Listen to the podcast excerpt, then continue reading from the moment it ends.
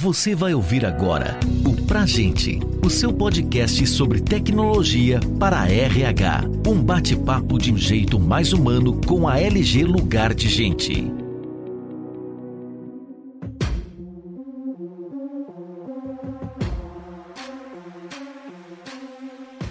Olá pessoal, está no ar mais um episódio do podcast Pra Gente. Eu sou Ícaro Sena, diretor de serviço da LG Lugar de Gente, e hoje nós recebemos Carlos Teixeira, gerente de organização e processos Latam da Pirelli. Seja bem-vindo, Carlos. Ícaro, obrigado. É um prazer estar aqui compartilhando essas experiências com vocês, participando desse podcast. Como você disse, eu sou gerente de organização e processos Latam da Pirelli. Diz que vem eu completo 10 anos de casa, casado, dois filhos, carioca, mas moro em São Paulo desde criança, então fui, digamos assim, alfabetizado em paulistês, né? apesar de ter um pouquinho de sotaque ainda de carioca. Eu estou completando o meu décimo aniversário na Pirelli no mês de outubro. Então, muita experiência de vida dentro da Pirelli para poder compartilhar com vocês aqui hoje. É um prazer imenso estar aqui. Muito bacana, Carlos. E hoje a gente está aqui para falar sobre o que não pode faltar no orçamento de RH para 2023. A gente está no, no, momento, né, da gente falar sobre isso, mais do que falar, né, da gente executar, está na hora da gente transformar todas as ideias que a gente tem em um plano concreto para o ano que vem, momento estratégico para toda organização e o nosso público, ele está aqui nos ouvindo hoje, tentando pegar um pouco de informação sobre como fazer, quais vão ser as tendências para o RH. Eu acho que conhecendo um pouco da, da sua trajetória, eu tenho certeza que a gente vai conseguir ajudar bastante aqui todos os nossos ouvintes. Para a gente começar aqui, por onde que você acha que o RH deve começar na hora de planejar o orçamento da área?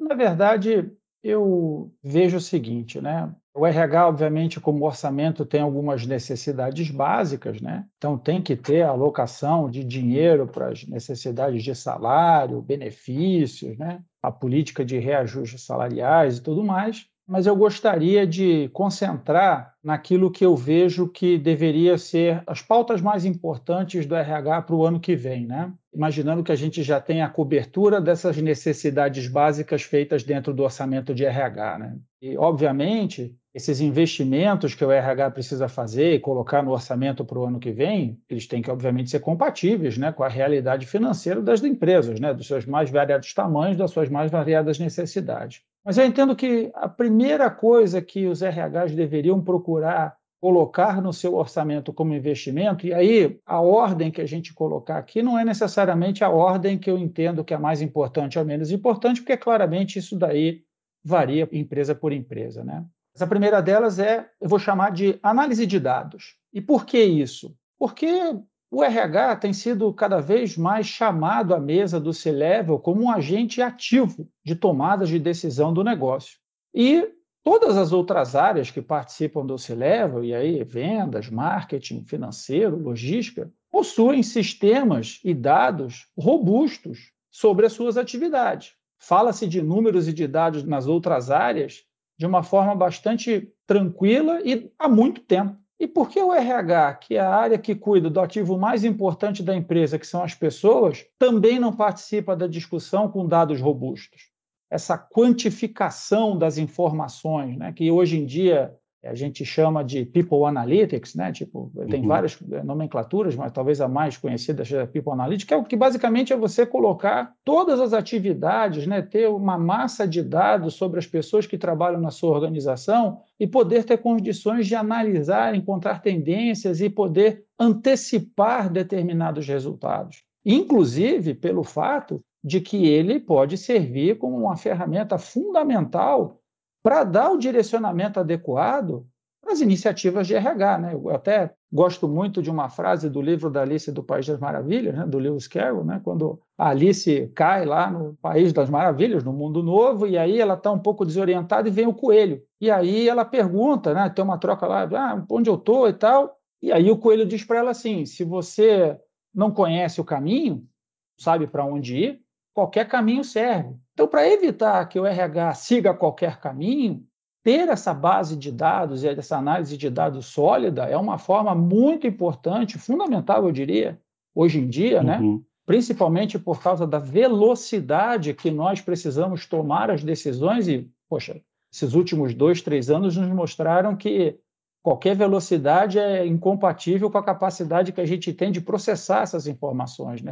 Como o mundo mudou nesses, uhum. últimos dois, três anos. Né? Até para eu acho que corroborar um pouco com esse ponto que você levantou, e aí é até uma, eu acho que uma coincidência, porque antes de da gente começar a gravação aqui, antes de a gente começar a nossa conversa, estávamos fazendo uma discussão sobre como vai ser o, o próximo ano aqui da LG, olhando o nosso time, a gente tem uma característica de ainda ter muitas pessoas em home office, na discussão eu vi a necessidade desse ponto que você está falando, para a gente sair do campo das opiniões e ter dados para tomada de decisão. Ao invés de, não, eu acho que isso tem que acontecer, eu acho que é por causa disso, ter um, uma estrutura de dados que suporte as nossas decisões com as nossas pessoas é realmente fundamental. E alguns minutos atrás eu, eu senti essa necessidade que você colocou aí e abriu entre os pontos fundamentais para o orçamento. Ainda bem que a gente não combinou o discurso antes da nossa conversa. Então, na verdade, você está confirmando o que, eu, o que eu venho dizer aqui, né? E eu entendo que, assim,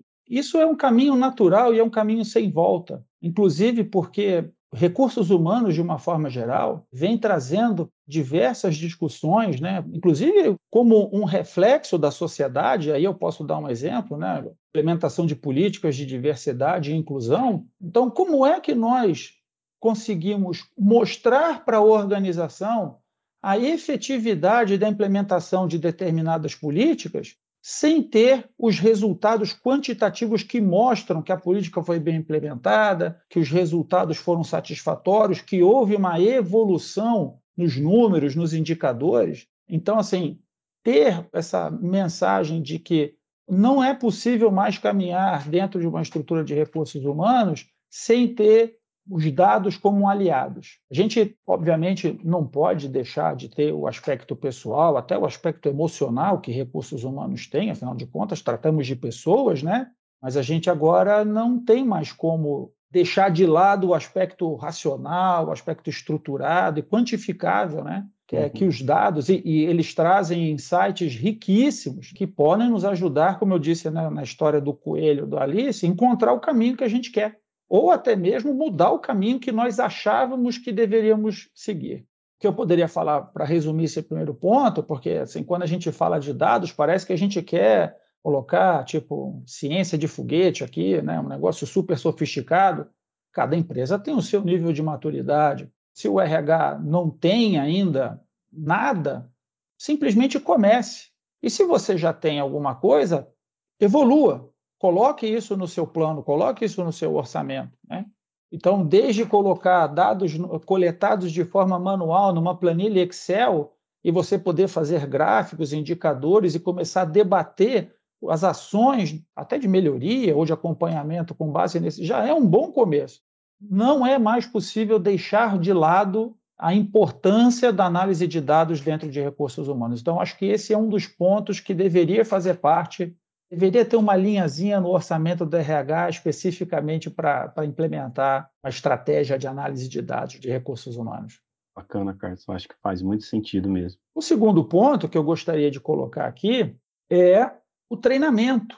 Treinamento, é, na verdade, é um item que nunca deveria sair né, da lista de prioridades de nenhuma organização. Entretanto, até pelo contexto recente né, de pandemia e tudo mais, é importante ressaltar que, na minha visão, existem dois, digamos assim, tipos de treinamento que deveriam ser priorizados para o ano de 2023. O primeiro deles já faz o link com o item anterior, que é um treinamento de capacitação para análise de dados. Né? Então, fazer com que as pessoas que trabalham dentro da organização de recursos humanos se capacitem tenham condições de saber o que fazer com os dados, porque gerar os dados, em maior ou menor escala, todo mundo gera informações, tem folha de pagamento, benefícios, sessões de treinamento, desenvolvimento, recrutamento, todos os subsistemas de recursos humanos, existe uma variedade imensa de informações.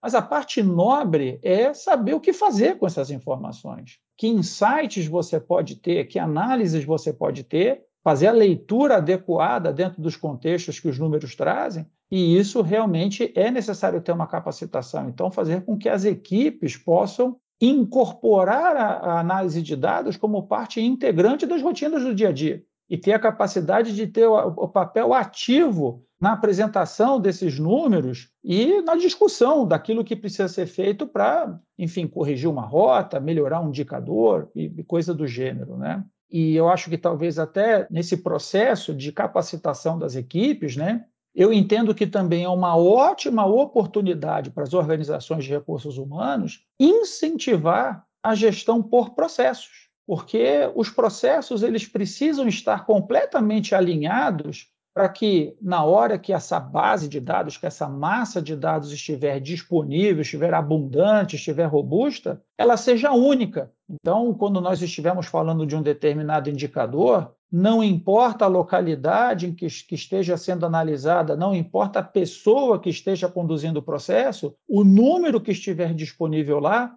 é sempre o mesmo. É o famoso comparar bananas com bananas e não bananas com laranjas. Faz, é, aproveitar essa oportunidade para poder avaliar se os processos de trabalho dentro da organização estão minimamente compatíveis, coerentes, estruturados, para que depois, quando for necessária a coleta das informações, esses dados estejam robustos e, e conversando entre si para que as análises possam ser melhor estruturadas e, obviamente, os resultados saiam até com melhor qualidade. Esse seria o primeiro viés, o primeiro tipo de treinamento que eu entendo que deveria fazer parte do orçamento de RH.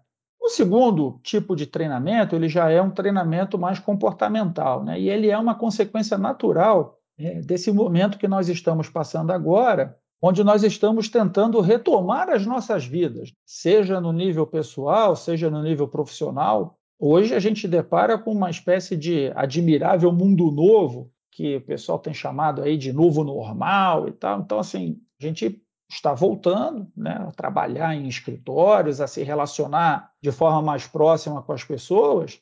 E aí o que a gente sabe é que algumas coisas que nós tínhamos no passado recente, né, algumas características, alguns aspectos, a gente sabe que vão se manter. Né? A pandemia não mudou esses aspectos e eles vão continuar.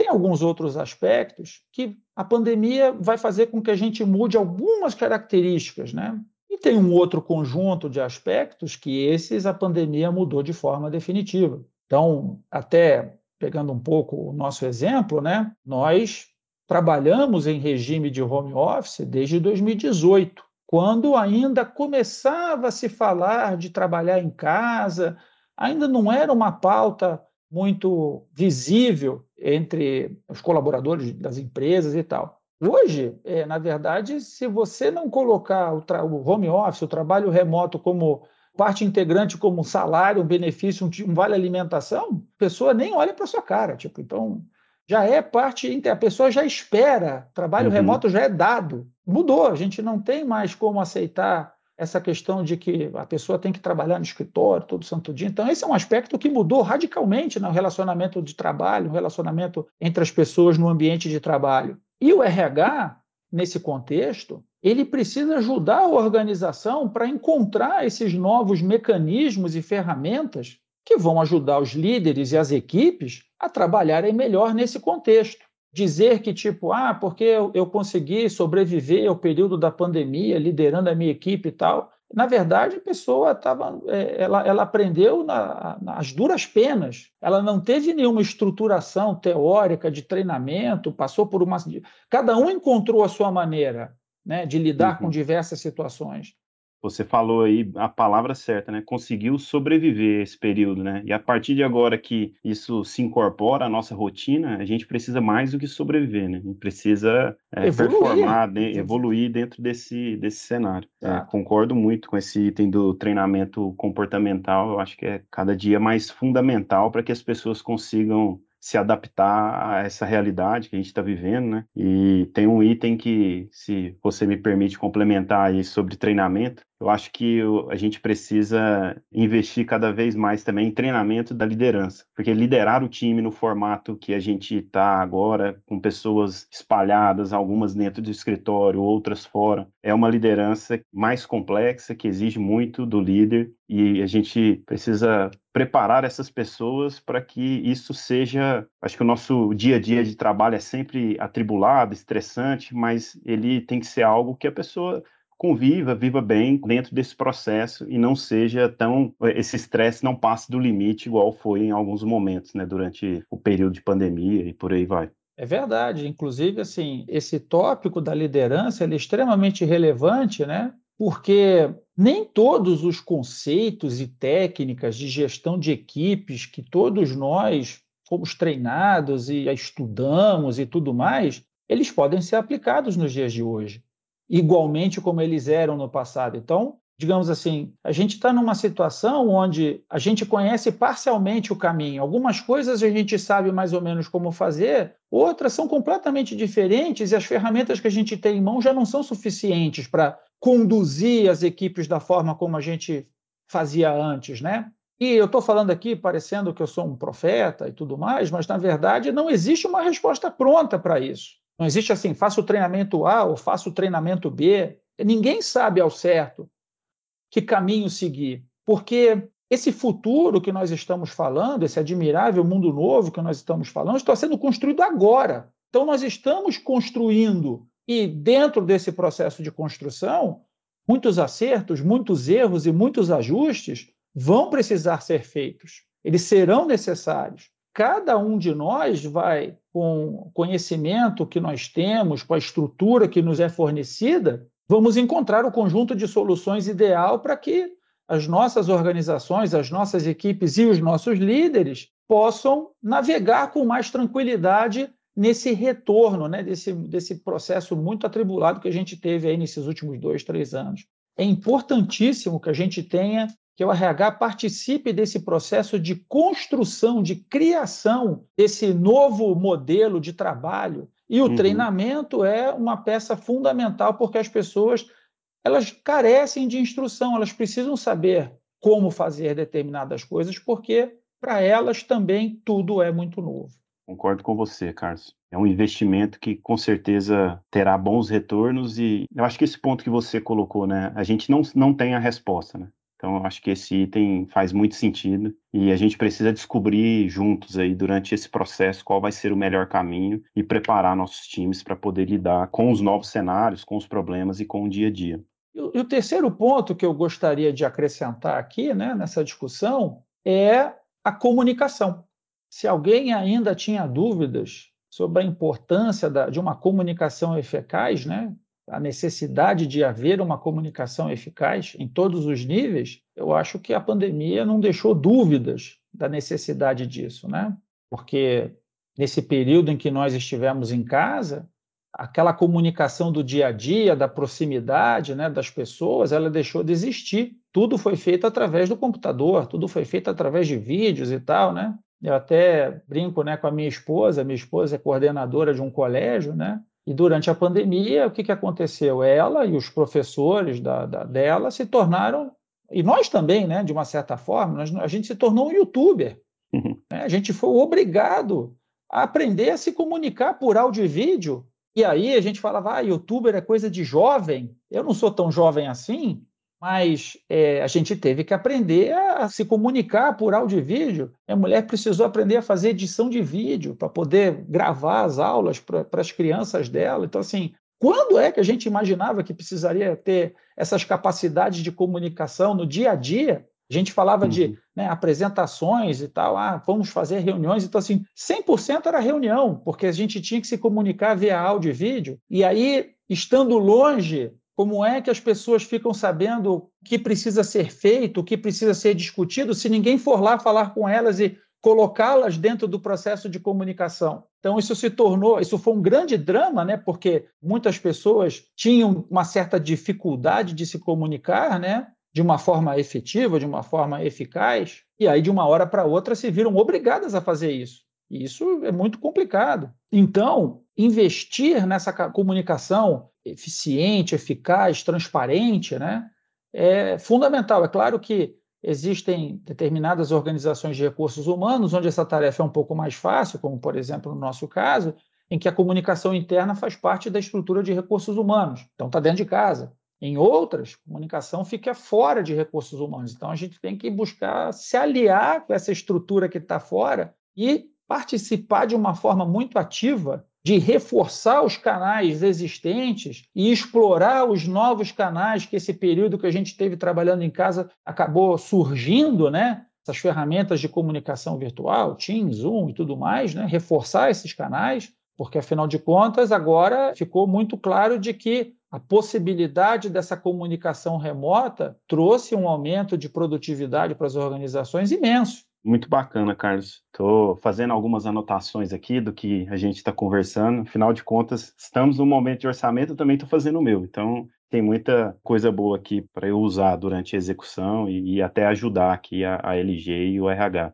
Fazendo um, um resumo dos pilares principais do olhar para esse orçamento, primeiro, análise de dados, né? Então, ter informações para ajudar a empresa a tomar decisões. O segundo, treinamento, com foco até desse treinamento na capacitação para essa análise de dados, um treinamento também com foco comportamental, né? Muito importante. A gente comentou também sobre o treinamento da liderança para poder lidar com as situações cada vez mais adversas que aparecem e terminou com um pilar super importante que é da comunicação.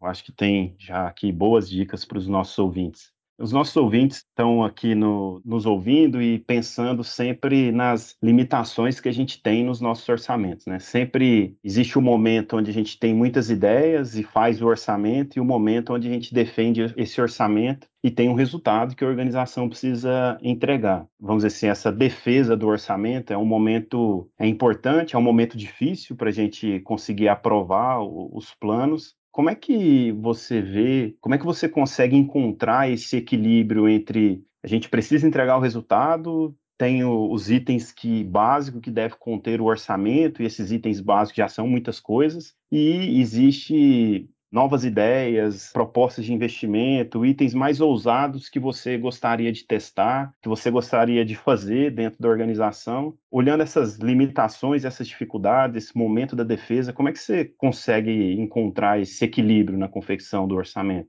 Ele é um processo bastante complexo, né? Porque Obviamente, a lista de desejos é imensa. Se a vida da gente tivesse igual o joguinho de videogame, aquele cheat code que você digita e gera um número de dinheiros infinitos, tudo ficaria mais fácil, né? Mas a verdade não é essa. A realidade não é assim. Mas o ponto de partida, principalmente quando a gente fala das iniciativas de RH, é fazer com que a alta administração reconheça que aquele item, aquela iniciativa, ela é parte integrante da realidade do negócio. Ela tem importância para o negócio, não necessariamente ou exclusivamente voltada talvez para o bem-estar do colaborador ou até mesmo as pessoas tenham um desejo de ver a empresa trabalhando de uma determinada forma, mas eu acho que quando a gente consegue alinhar essas iniciativas, né, essas coisas que o RH deseja fazer com um benefício principalmente tangível por parte do negócio, a discussão se torna mais simples, né? Não é o fazer pelo fazer, fazer porque está na moda ou fazer porque eu acho que, né? E aí a gente volta de novo na questão da análise de uhum. dados, né? Então é, o achismo já não tem mais espaço. Então se eu trago o retorno que pode ser tangível ou intangível, e ele está alinhado com as necessidades do negócio, já é o primeiro passo para que talvez você não consiga implementá-lo de forma integral, mas você consegue pelo menos manter o início, né, da partida para a implementação dessa iniciativa. É claro que é sempre é um jogo de ganhos e perdas, né? não dá para ganhar todas as batalhas, mas eu entendo que o ponto de partida para que a, a, gente consiga avançar nas discussões e colocar esse orçamento, nessas né, iniciativas dentro do orçamento, é mostrar para a organização que essas iniciativas elas trazem retorno, trazem benefício para o negócio.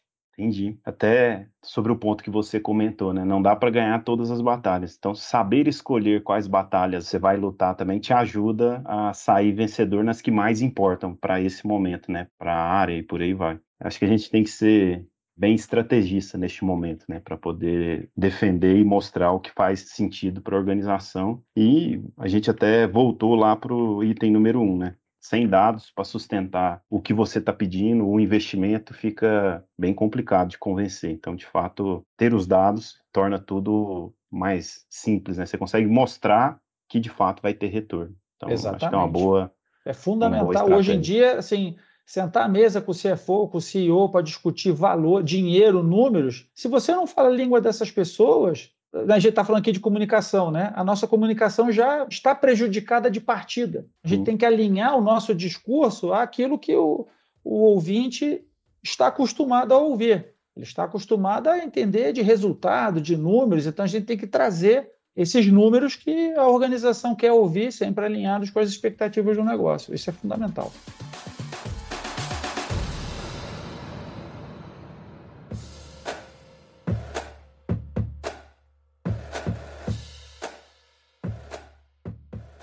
Falando um pouco sobre tecnologia e aí entrando até, acho que não no, nos limitando só a 2023, olhando sobre tendências do RH o próximo ano ou para os próximos, a gente teve semana passada um evento aqui na, na LG onde a gente falou muito sobre tendências do RH, até o Tom Hack participou junto e foi muito bacana. Na sua visão, quais vão ser aí para o próximo ano, para os próximos anos, essas tendências, top 3 prioridades do RH? Na verdade, eu resumiria tudo a esse processo de transformação digital que o RH vem ou vinha sofrendo, estava né? começando a participar dessa transformação digital nos últimos anos e a pandemia acabou tipo acelerando demais essas coisas, né?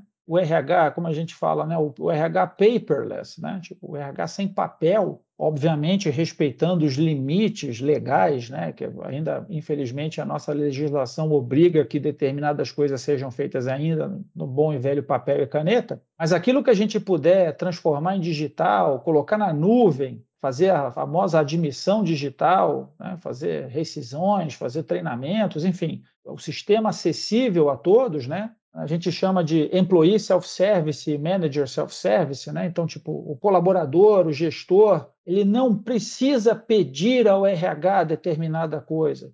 Simplesmente você já oferece dentro de uma plataforma aquilo que normalmente o colaborador ou gestor precisa. E isso é um ganha-ganha dos dois lados. Primeiro, porque, obviamente, aquele que precisa da informação tem disponível na palma da mão, seja no celular, no computador, e para dentro do RH, o tempo que eu despendiria para fazer esse atendimento, para poder estar próximo do meu colaborador, eu uso para atividades mais nobres, atividades mais estratégicas.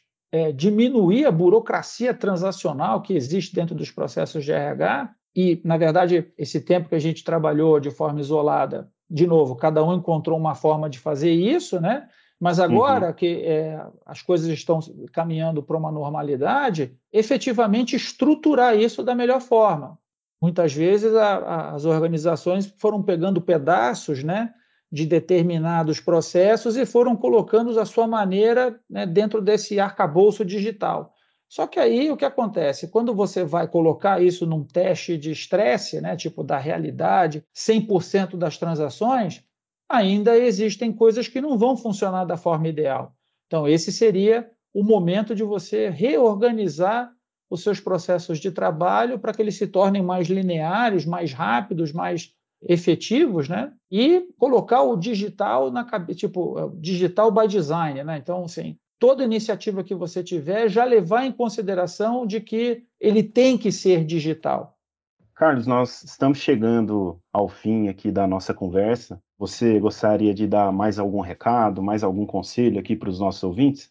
Ícaro, eu gostaria de agradecer mais uma vez a oportunidade de ter sido convidado para participar aqui do podcast. E, como eu falei, né, eu sou um usuário bastante forte do podcast, é a minha ferramenta preferida, né? praticamente todos os dias, pelo menos uma hora, eu ouço alguma coisa dos mais variados assuntos. E o podcast da LG ele é muito diferenciado, muito bacana, porque é um dos poucos podcasts disponíveis que tratam de assuntos de recursos humanos.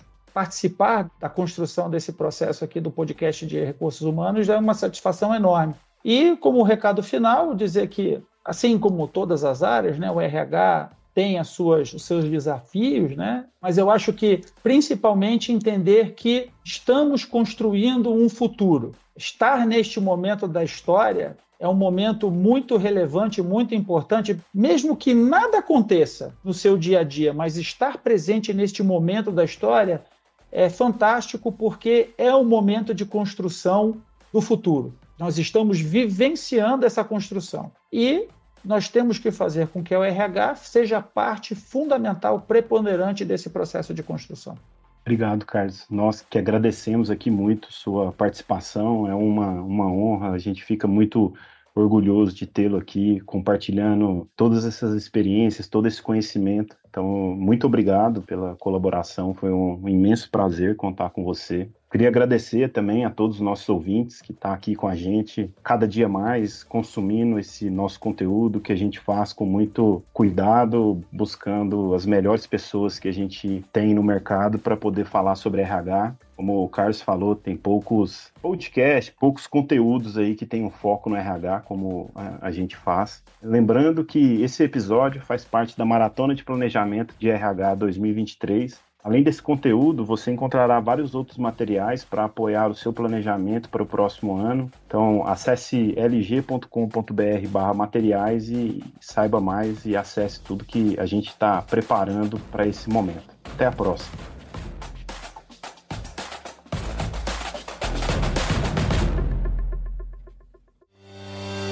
Você ouviu o Pra Gente, o seu podcast sobre tecnologia para RH. Saiba mais sobre a LG Lugar de Gente e confira outros conteúdos como esse em lg.com.br.